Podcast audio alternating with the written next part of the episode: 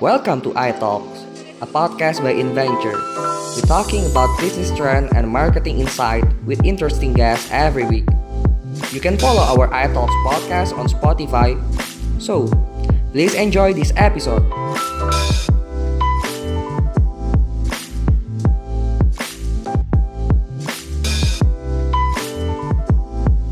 Halo, Ya, pagi Mas Iwo. eh, suara saya jelas. Jelas, jelas Mas Iwo. Oke, Oke, baik. Terima kasih Mas ya? Iwo waktunya. Gimana, sehat ya Mas Iwo ya? Sehat, alhamdulillah. Oke, ini tamu lama nih sebenarnya Mas Handoko nih. Mas Handoko, selamat pagi. Ya, Pagi-pagi. Tadi Yuk. suaranya juga ada kayak kleset-kleset gitu, Mas. putus-putus ya. Dan juga Ya, oke. sekarang udah enggak. Oke. Udah aman sekarang ya? Oke, baik, baik. Aman. Oke. Mas Handoko sehat Mas Handoko? Alhamdulillah. Gimana, filosofi kopi aman? Aman. Nggak jadi ini, nggak jadi sponsor di uh, CFW ya? Oke baik. Di awal saya mengatakan ini adalah sebuah fenomena yang cukup memberikan satu kontribusi berharga ya. Bahkan eh, ketika kita buka aplikasi TikTok itu langsung FYP. Ada beberapa nama-nama yang mungkin anda sudah kenal seperti siapa Bonge ya kalau nggak salah ya. Terus ada JJ, ada banyak lagi lah. Eh, pokoknya semua nama-nama personil dari anak-anak Citayam ini memberikan satu gebrakan terbaru dan juga menjadikan ini sebagai sebuah suasana yang fenomenal di daerah SCBD. Mungkin boleh kita coba tanya sebentar ke Mas Iwo. Mas Iwo, kalau dari pandangan Mas Iwo sendiri, eh, apa dan bagaimana sebetulnya tentang Citayam Fashion Week ini sendiri? Ya, jadi kita eh, pagi ini kita akan membahas eh, eh, Citayam Fashion Week ini dari perspektif marketing ya selalu ya. Ya. Kita orang-orang marketing nih, Handoko juga orang marketing ya. Tapi mungkin Handoko lebih banyak di kreativitas, di ruang terbuka publik nanti akan akan banyak membahas ke sana ya. Oke. Karena ini orang udah banyak sekali yang bahas dari berbagai per- perspektif ya. Mhm. dan apa namanya sampai hari detik ini masih seru Kiranya Iya, iya, masih iya. luar biasa ya Aha. makanya mungkin saya akan batasi karena bidang saya di marketing nanti Yes. nanti Handoko punya perspektif yang lain ya kalau dari si marketing atau branding ya yang menarik ini pelajarannya luar biasa ya Mhm. kalau kita katakan uh, Sitayam Fashion Week ini sebagai sebuah produk atau sebuah brand dan memang itu brand ya sekarang ini sudah jadi brand yang sangat strong ya strong brand Nah, proses penciptaannya luar biasa dan proses marketingnya luar biasa ya. Contohnya kalau kita lihat dia sebagai brand atau sebagai produk ya, contohnya ya. Maka proses terbentuknya produk ini juga sangat unik ya, mengalami proses yang saya sebut sebagai co-creation ya. Jadi kalau dikatakan siapa penciptanya, mungkin ya betul perintisnya Bonge CS ya, Bonge dan teman-temannya. Ya, tetapi ini proses terbentuknya produk ini atau brand ini menjadi seperti sekarang itu sebenarnya banyak campur tangan yang lain. Itu mulai proses yang namanya co-creation. Jadi saling saling apa ya? Saling apa berbagai pihak itu saling berkontribusi saling memberi gitu ya. Dan akhirnya menjadi termasuk ada di situ content creator ada Betul. eh, CL ya atau siapa yang dia bikin istilah Citayam Fashion Week ya dia Mhm. bikin eventnya ya terus kemudian juga media mainstream gitu ya sehingga ini menjadi dari sesuatu yang apa subkultur yang apa nggak didengar gitu ya dan Hmm. awalnya dilecehkan tiba-tiba menjadi sesuatu yang cool sesuatu yang apa namanya happening gitu ya itu dari sisi produk ya bagaimana proses penciptaan eh, brand ini terus kemudian kalau dari sisi eh, apa promosi misalnya ya bagaimana eh, apa namanya produk ini dipasarkan atau dipromosikan juga sangat-sangat menarik ya. Saya menyebutnya bulan mau saya bikin bukunya adalah pendekatannya namanya FOMO Oke. atau FOMO marketing ya. FOMO marketing artinya sebenarnya kita ini pengen datang ke sana itu semua orang karena penasaran itu. Makanya saya kasih judul buku saya itu penasaran, pemasaran by penasaran gitu ya. Mhm. dan apa eh, kalau dari sisi selling ya yang menjual yang menjual brand itu adalah kita semua gitu ya. Mhm. kita sebagai evangelis ya. Kita sebutnya saya sebutnya kita sebagai evangelis.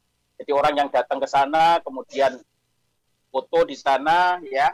Bikin konten di sana kemudian disebarkan ke para followersnya gitu ya. Nah, followersnya tahu datang juga ke sana dan sebar lagi ke followersnya sehingga mencapai critical mass dan kemudian viral dan kemudian hype dan seterusnya Oke. itu itu itu luar biasa ya sellingnya dilakukan oleh para evangelis ya memang betul pentriggernya si Bung ICS tapi Mhm. kemudian ini menjadi sebuah sebuah produk atau sebuah brand yang apa hype itu karena Ya. uh, faktor evangelis evangelis tadi itu. Oke. Kalau kita ngomong channel misalnya ya, kan gampangnya marketing itu gampangnya produk price place promotion gitu ya. Mhm. Place-nya itu channelnya. Kita juga lihat omni channel di situ karena ada fisiknya, kemudian ada online-nya dan antara fisik dan online ini saling saling berinteraksi Mhm. seamless gitu ya sehingga kemudian informasi message-message mengenai uh, Citayan Fashion Week itu sampai ke audiens dengan begitu uh, cepat ya begitu. Ukuran detik gitu ya. Jadi ini pelajaran marketingnya luar biasa ya. Nah mungkin pengantarnya itu. Nanti pasti si Handoko akan punya karena Handoko ini praktisi ya pemikir sekaligus praktisi ya. Uh, Yes. M-Block sukses, kemudian filosofi kopi, ya, kemudian ada Sarina, ya, yang semuanya sebenarnya juga nggak jauh-jauh dari bidang apa ya, ruang kreatif publik gitu ya, ruang ekspresi publik gitu. Dan Mhm. Handoko cukup punya apa pengalaman panjang untuk mengkreat hal-hal kayak gini. Makanya saya juga terus terang pengen tahu nih pendapatnya Handoko nih mengenai apa namanya karena sebenarnya M Block itu block space M Block space itu nggak mirip sebenarnya ya kan konsepnya sebenarnya mirip tapi ini dengan gaya yang lain Mhm. Eh, kalau M Block mungkin dirancang dengan sangat apa teliti gitu ya kalau Mhm. ini hadirnya secara natural secara secara spontan gitu ya bahkan yang mencipta pun nggak sadar bahwa dia sedang mencipta gitu ya Mhm. Mhm. terus kerubutan ya jadi co-creation gitu sehingga kemudian menjadi sesuatu yang yang dahsyat gitu Oke. Nah, itu mungkin pengantarnya itu dulu.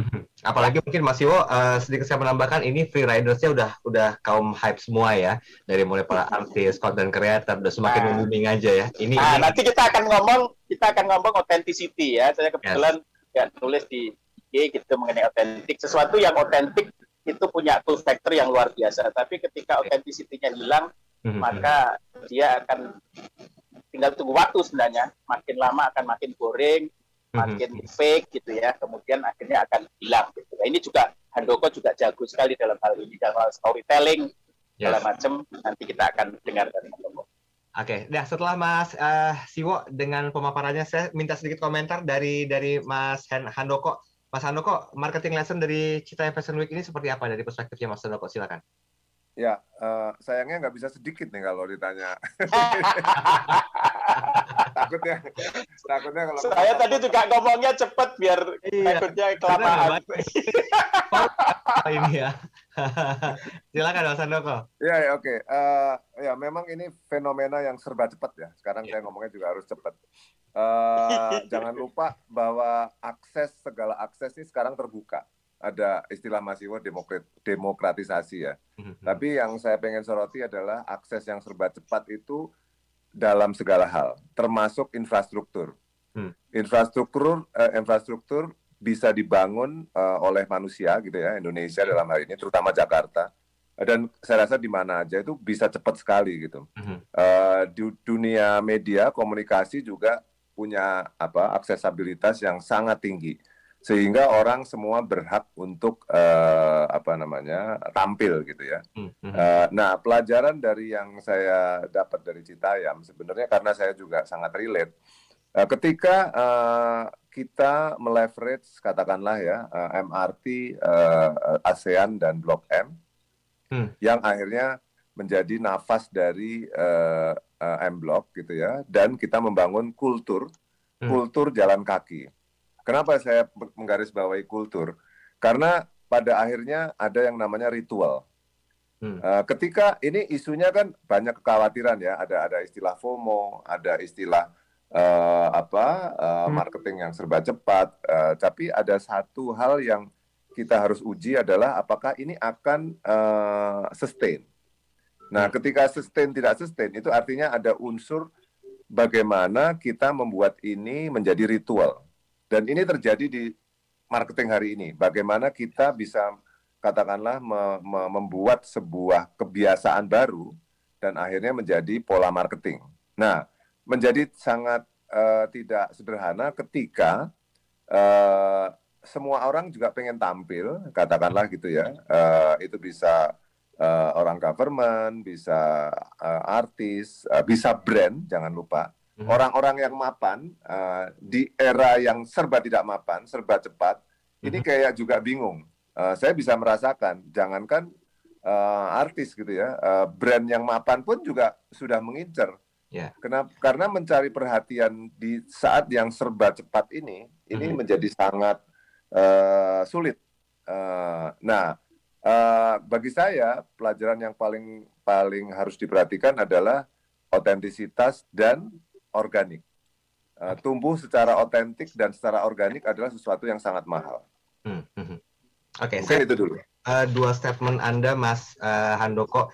Tadi dikatakan berhak untuk tampil, kemudian juga ada kaum-kaum tertentu yang coba untuk melakukan sebuah bentuk eh, apa ya eh, eksploitasi ya dalam bahasa tanda petik ya. Ini kan eh, kabar atau rumors yang beredar akan didaftarkan ke Kemenkumham untuk pengurusan haknya sendiri. Nah, saya coba kaitkan dengan istilah autentifikasi tadi atau apa eh, keaslian, originalitas ya. Akankah ini menjadi sebuah bom waktu ancaman akan adanya satu bentuk yang berbeda dari Bonge CS yang betul-betul menjadi se- eh, seorang atau mungkin sekelompok anak-anak muda kreatif yang punya ide ini atau bagaimana? Ah, Oke, Eh, menjawab hal ini saya tidak mau terjebak ke katakanlah ke polemik ya, tapi saya melihatnya lebih ke ke dasarnya ya. Eh, Yang kita mesti hati-hati eh, bahwa hari ini hari ini sebenarnya memang faktanya masyarakat butuh ruang publik, butuh ruang publik, butuh banyak ruang publik. Eh, di di Sarina saya eh, sebagai konsultan eh, apa namanya terlibat di eh, Anjungan Sarinah ya yang yang eh, apa menjadikan mungkin mall yang dengan pendekatan community gitu ya komunitas. Mhm. Eh, kenapa saya, saya katakanlah sebagai konsultan uh, suggest itu dan eh, saya dan teman-teman M Block, Fabrik Block, eh, JNM Block, Post Block eh, itu menciptakan ruang-ruang publik karena memang ruang publik itu sangat dibutuhkan. Mhm. Eh, dan dan kenapa ruang publik itu sangat dibutuhkan? Karena saya saya pribadi sadar ini adalah abad kreatif. Hmm. menuju 2030 ekonomi kreatif tumbuh. Eh, jangan lupa juga eh, beberapa hari yang, yang lalu ada eh, bukan isu ya. Saya sebenarnya melempar satu topik tentang IP. Mungkin orang juga buta yang dimaksud dengan IP apa. Eh, intellectual, intellectual property itu gimana gitu ya. Eh, syaratnya apa, aturannya seperti apa. Nah, ini eh, pendaftaran IP ini eh, menurut saya harus disikapi secara eh, apa ya eh, apa ya katakanlah ada unsur wisdom of crowd lah ya. Eh, karena di sini ada unsur etika ada unsur eh, apa namanya eh, mungkin juga ada unsur legal segala macam ya. Karena itu bisa digugurkan eh, oleh orang lain segala macam. Kita harus menghormati eh, orang yang bikin segala macam ya. Tapi intinya adalah eh, dua topik tentang ruang publik dan IP harusnya menjadi diskursus positif harus menjadi diskursus positif karena eh, kita harus memanage katakanlah ya eh, stakeholder harus memanage eh, energi ini menjadi sesuatu yang memajukan kita. Kita kan nggak terbayang bahwa yang saya maksud dengan efek ruang publik itu seperti ini.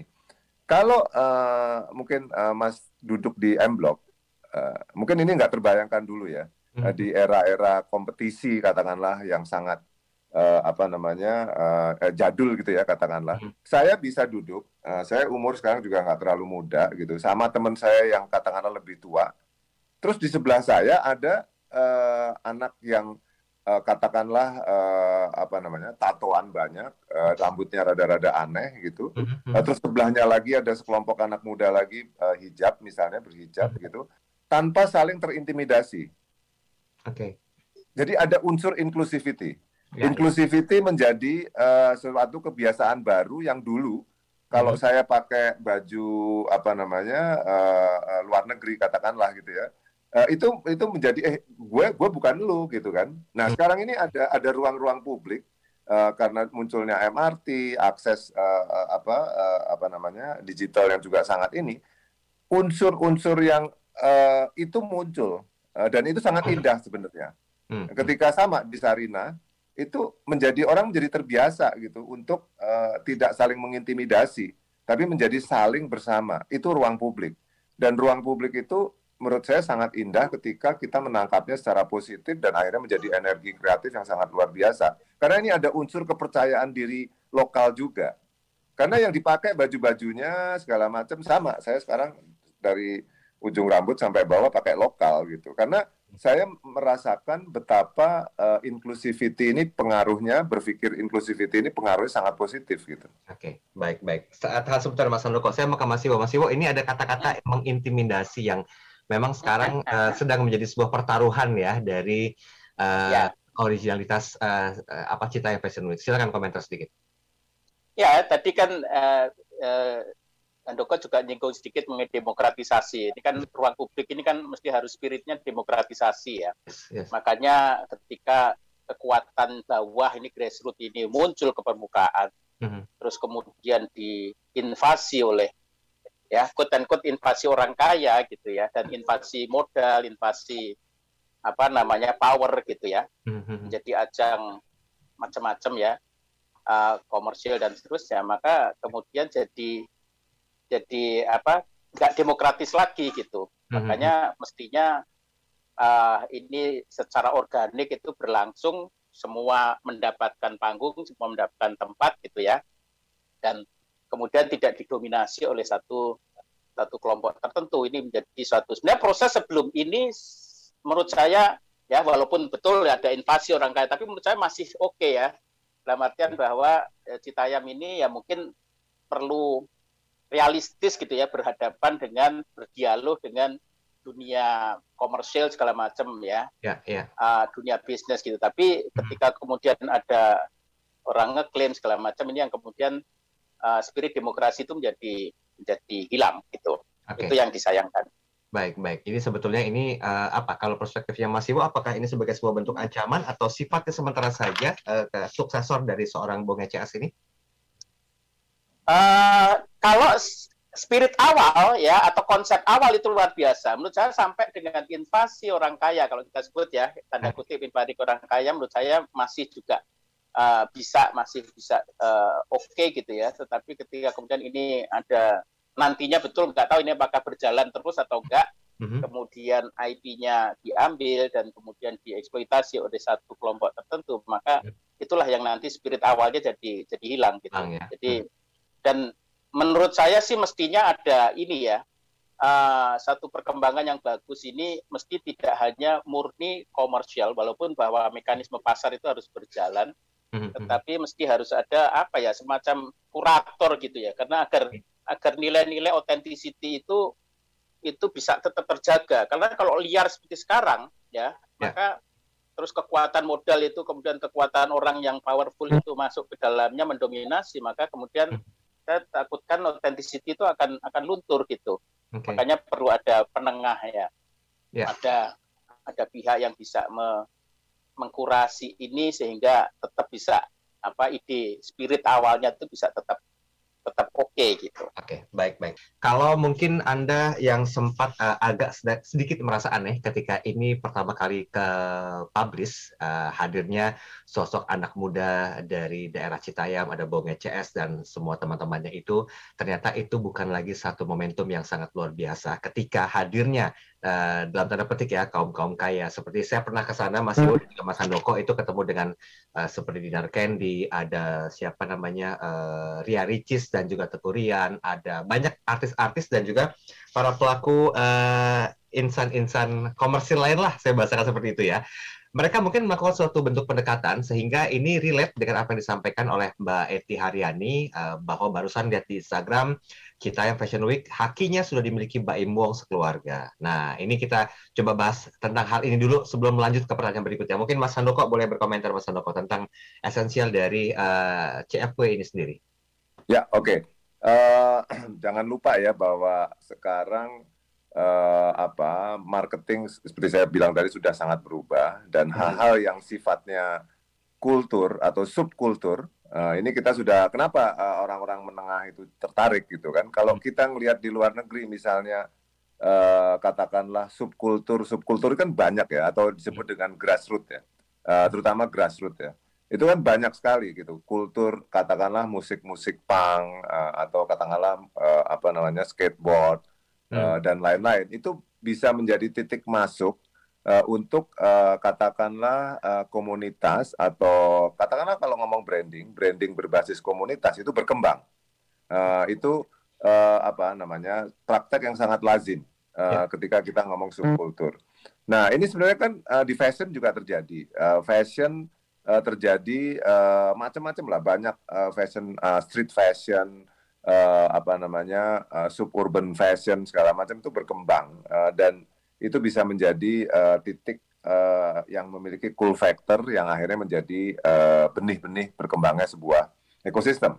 Betul. Nah, cuman di sini challenge-nya adalah uh, bagaimana ada sebuah ya sebut saya sebut sebagai SOP gitu ya, standar operational operational procedure. Ada yang namanya tadi disinggung sedikit kuratorial. Uh, hmm. Ada yang disebut kalau ini ini menyangkut uh, Citayam ini sebenarnya atau ruang-ruang publik sebenarnya ada satu yang saya juga resahkan adalah traffic management. Kota ini tidak punya traffic management terhadap uh, sebut saya saya sebagai uh, aktivis jenama uh, terhadap jenama uh, tidak ada. Jadi misalnya gini keberpihakan. Kalau kita lihat di Melbourne atau di kota-kota besar pada umumnya uh, Amsterdam dan uh, mungkin di Thailand segala macam ada keberpihakan terhadap jenama lokal. Di sini nggak ada. Di sini keberpihakannya terhadap uang ya. Kita tahu uh, misalnya di eh, sentra-sentra perumahan, ya brandnya ya itu itu lagi ya Starbucks, McD, uh, Burger King dan lain-lain gitu. Tidak ada ke keberpihakan terhadap lokalitas.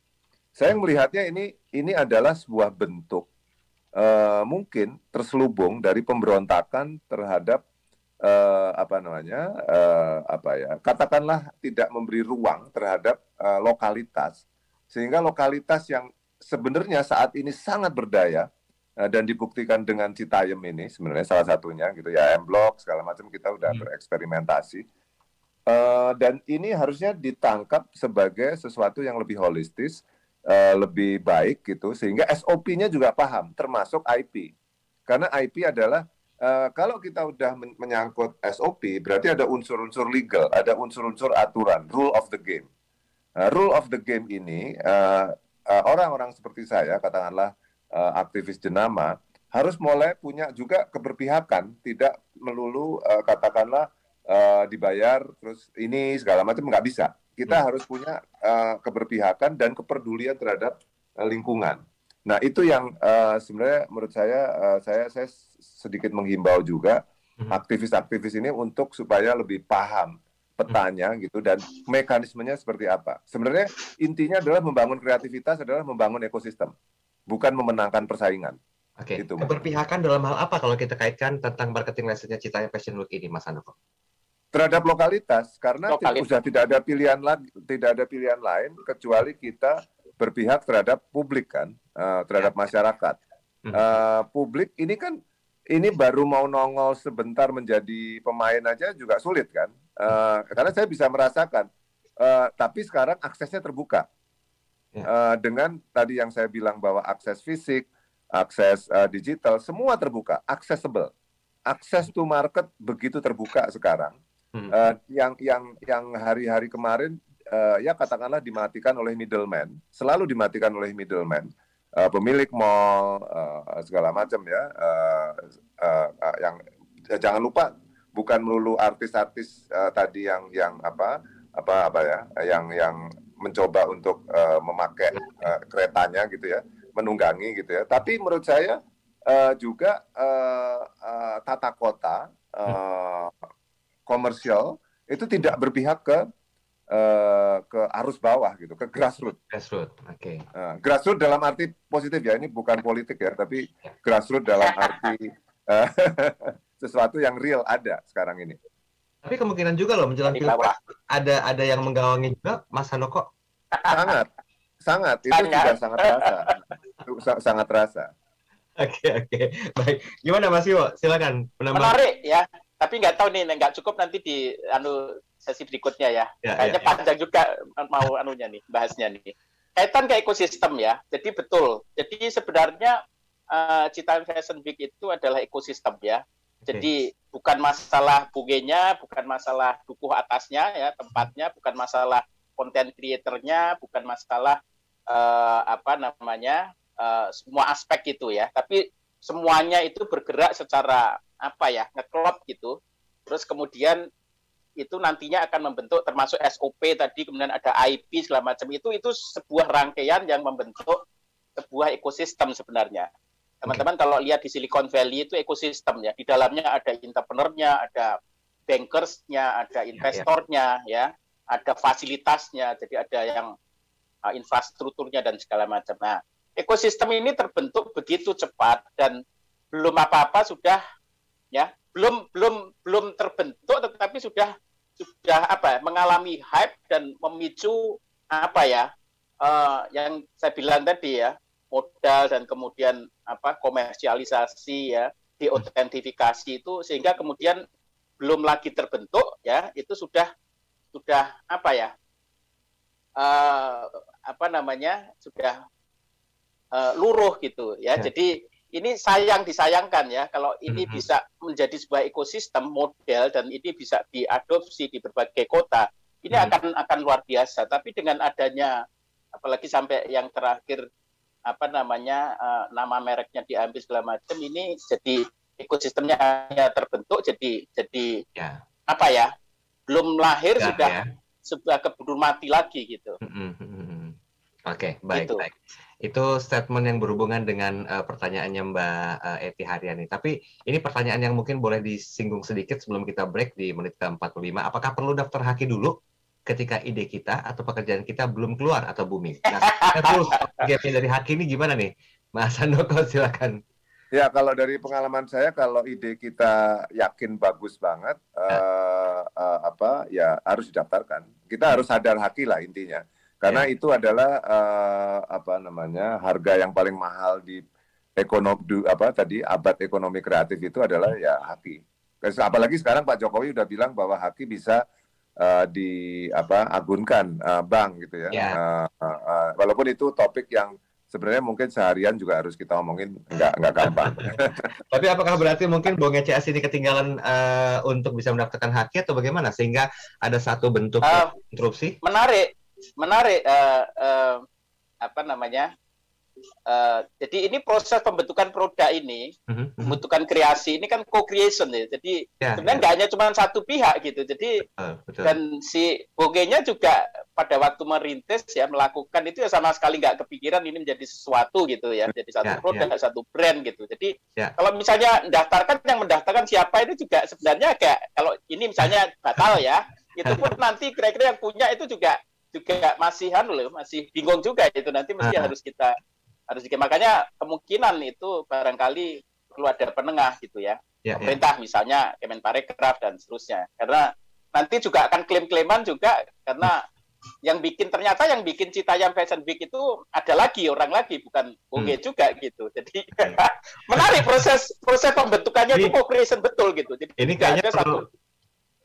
perlu lima sesi nih mas untuk bahas ini ya agar ada satu ketentuan pelurusan gitu loh masalah pengurusan haki ya. tapi tapi dengan adanya kasus ini menarik ya kesadaran mengenai IP itu menjadi uh. kita jadi tahu ya bahwa hmm, hmm. sebelum berkreasi ya atau ketika kita berkreasi kita harus sadar haki gitu kita sadar yeah, IP yeah. gitu hmm, ya nah, Bunge mungkin juga ngerti juga itu apa itu IP gitu ya tapi hmm. dari dari sini kita jadi pembelajaran bahwa satu karya itu bisa juga di diambil oleh free rider ketika uh, katakanlah kalau kalau merek itu kan dulu-duluan kan. Yes. Ya, jadi secara legal hmm. nggak hmm. salah juga dia, tapi secara etik barangkali yang ya secara secara legal siapa yang lebih cepat dia bisa dapat gitu. Ya, tapi betul. secara etik tadi kata Andoko secara wisdom of crowd itu kan kurang kurang proper gitu ya ya. kurang elok gitu.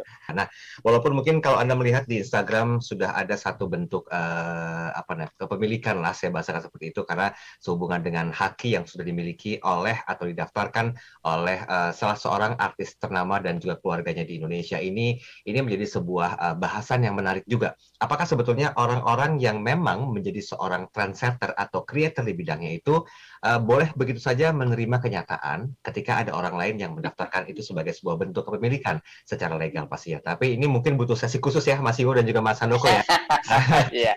ini panjang karena kita spesifik bahas masalah marketing message-nya pada hari ini dan nggak salah juga kalau kita sedikit menyinggung tentang haki karena beberapa pertanyaan itu mengarah ke sana. Tadi ini relate ya. pertanyaan Mbak Eti apakah perlu daftar haki dulu ketika ide kita atau pekerjaan kita belum keluar atau booming? Dan tadi Pak Daniel uh, di Jima Asia ini menanyakan kalau daftar haki kan prosesnya lama banget, apakah bisa cepat? Mungkin singkat saja kita bahas masalah ini, Mas Handoko. Uh, mudah, Mas. Uh, jawabannya adalah mudah untuk mendaftarkan haki dan bisa dilakukan secara online. Mm-hmm. Jadi itu sebenarnya gampang sekali. Oke, okay. sesimpel itu ya, Mas Handoko ya? Ya. Baik, baik. Komentar yang masuk dari Mas Rudi Irwansyah, fenomena Citayam sebagai representasi kaum muda menengah ke bawah menjadi sebuah eksistensi baru, mengisi ruang kota dan juga muncul subkultur baru.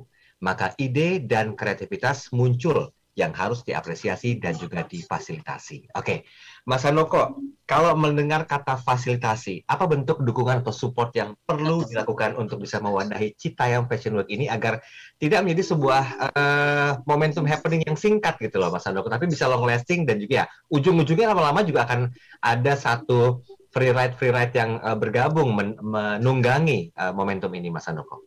Ya, menurut saya ada tadi ya nyambung soal ekosistem ya. Ekosistem tadi juga menyangkut soal sebenarnya modeling.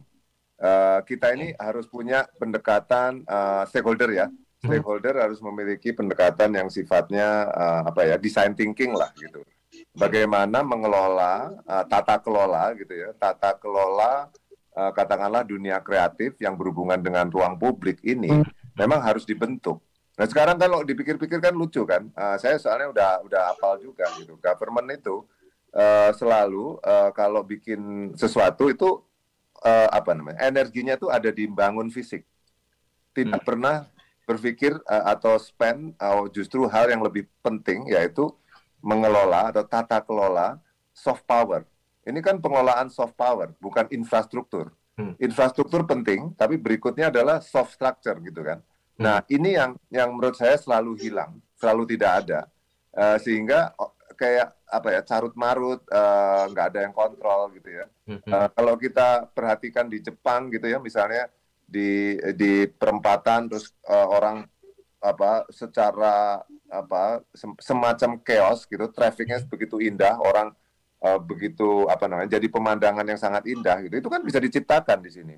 Jadi traffic management itu menurut saya uh, harus punya uh, apa namanya ya uh, apa semacam talent scouter atau ada pengelola yang lihai gitu mhm. sama seperti pengelola museum, pengelola ruang-ruang publik, mhm. pengelola ruang-ruang kreatif itu tuh harus ada sekarang ini atau kan kita kan sudah mulai harus memasuki uh, berikutnya adalah uh, kota ya uh, apa yang disebut dengan um, the most livable city gitu ya livable city itu menjadi ada ukurannya gitu uh, rating ke kegembiraan kota itu diukur dari apa gitu hmm. jangan-jangan Citayam ini adalah sebuah uh, fenomena Citayam ini duku atas ini sebuah ukuran baru dari uh, livable city Oke. Okay. Which is livable city diukur dari ke tingkat kegembiraan, hmm. uh, tingkat produktivitas kota, hmm. uh, pemanfaatan neighborhood gitu ya, mungkin uh, di di daerah-daerah sekitar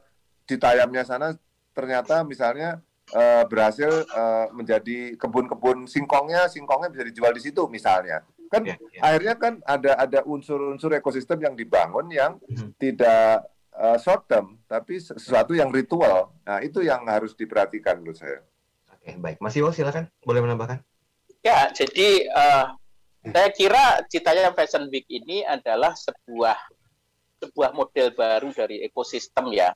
Mm-hmm. Sebenarnya nggak beda dengan ini dalam konteks yang sederhana ya, kayak ekosistem uh, apa namanya K-pop gitu di Korea. Orang berpikir, oh maka kenapa Indonesia kok nggak bisa, sementara Korea bisa menjajah dunia gitu ya. Itu kalau kita trace back itu 30-40 tahun yang lalu prosesnya itu secara organik itu dibangun gitu Hmm. Ya, begitu juga Silicon Valley gitu. Silicon Valley itu menjadi sebuah ekosistem untuk inovasi di Amerika. Itu juga sama, ada hard powernya, ada soft powernya. Tadi sih dibilang uh, Handoko ya. Hmm. Jadi ada orangnya di sana, ada investornya, ada bankersnya, ya, ada R&D-nya gitu. Di samping infrastruktur gitu. Hmm. Nah, dalam konteks Citayam Fashion Week, dukuh atasnya sudah ada, infrastrukturnya sudah ada.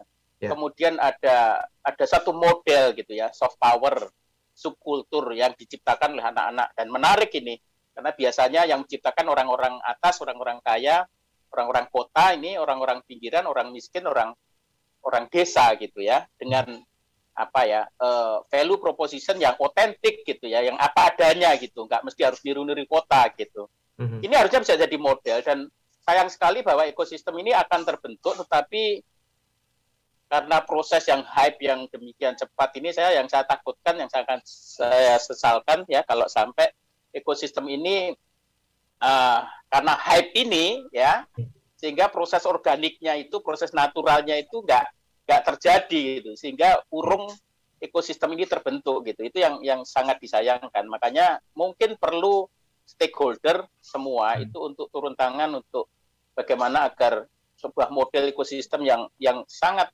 kreatif ini saya akan menarik ini bisa bisa dibenahi dan bisa lebih sustain gitu ya hmm. tidak hanya hype setelah itu kemudian akan akan hilang gitu nah, itu kalau men bukan menunjuk sih ya, kalau boleh memilih memberikan opsi hmm. yang perlu uh, keterlibatan pemerintah dan juga stakeholder siapa Mas Iwo? Ya, semua stakeholder ya, dari mulai pemerintah ya, hmm. dari si regulasi, kemudian tadi ada SOP-nya, ada tim kurasinya. Karena konsep ini kalau dipegang oleh para apa entrepreneur aja tanpa ada orang seniman yang ngerti konsep hmm. ini gitu.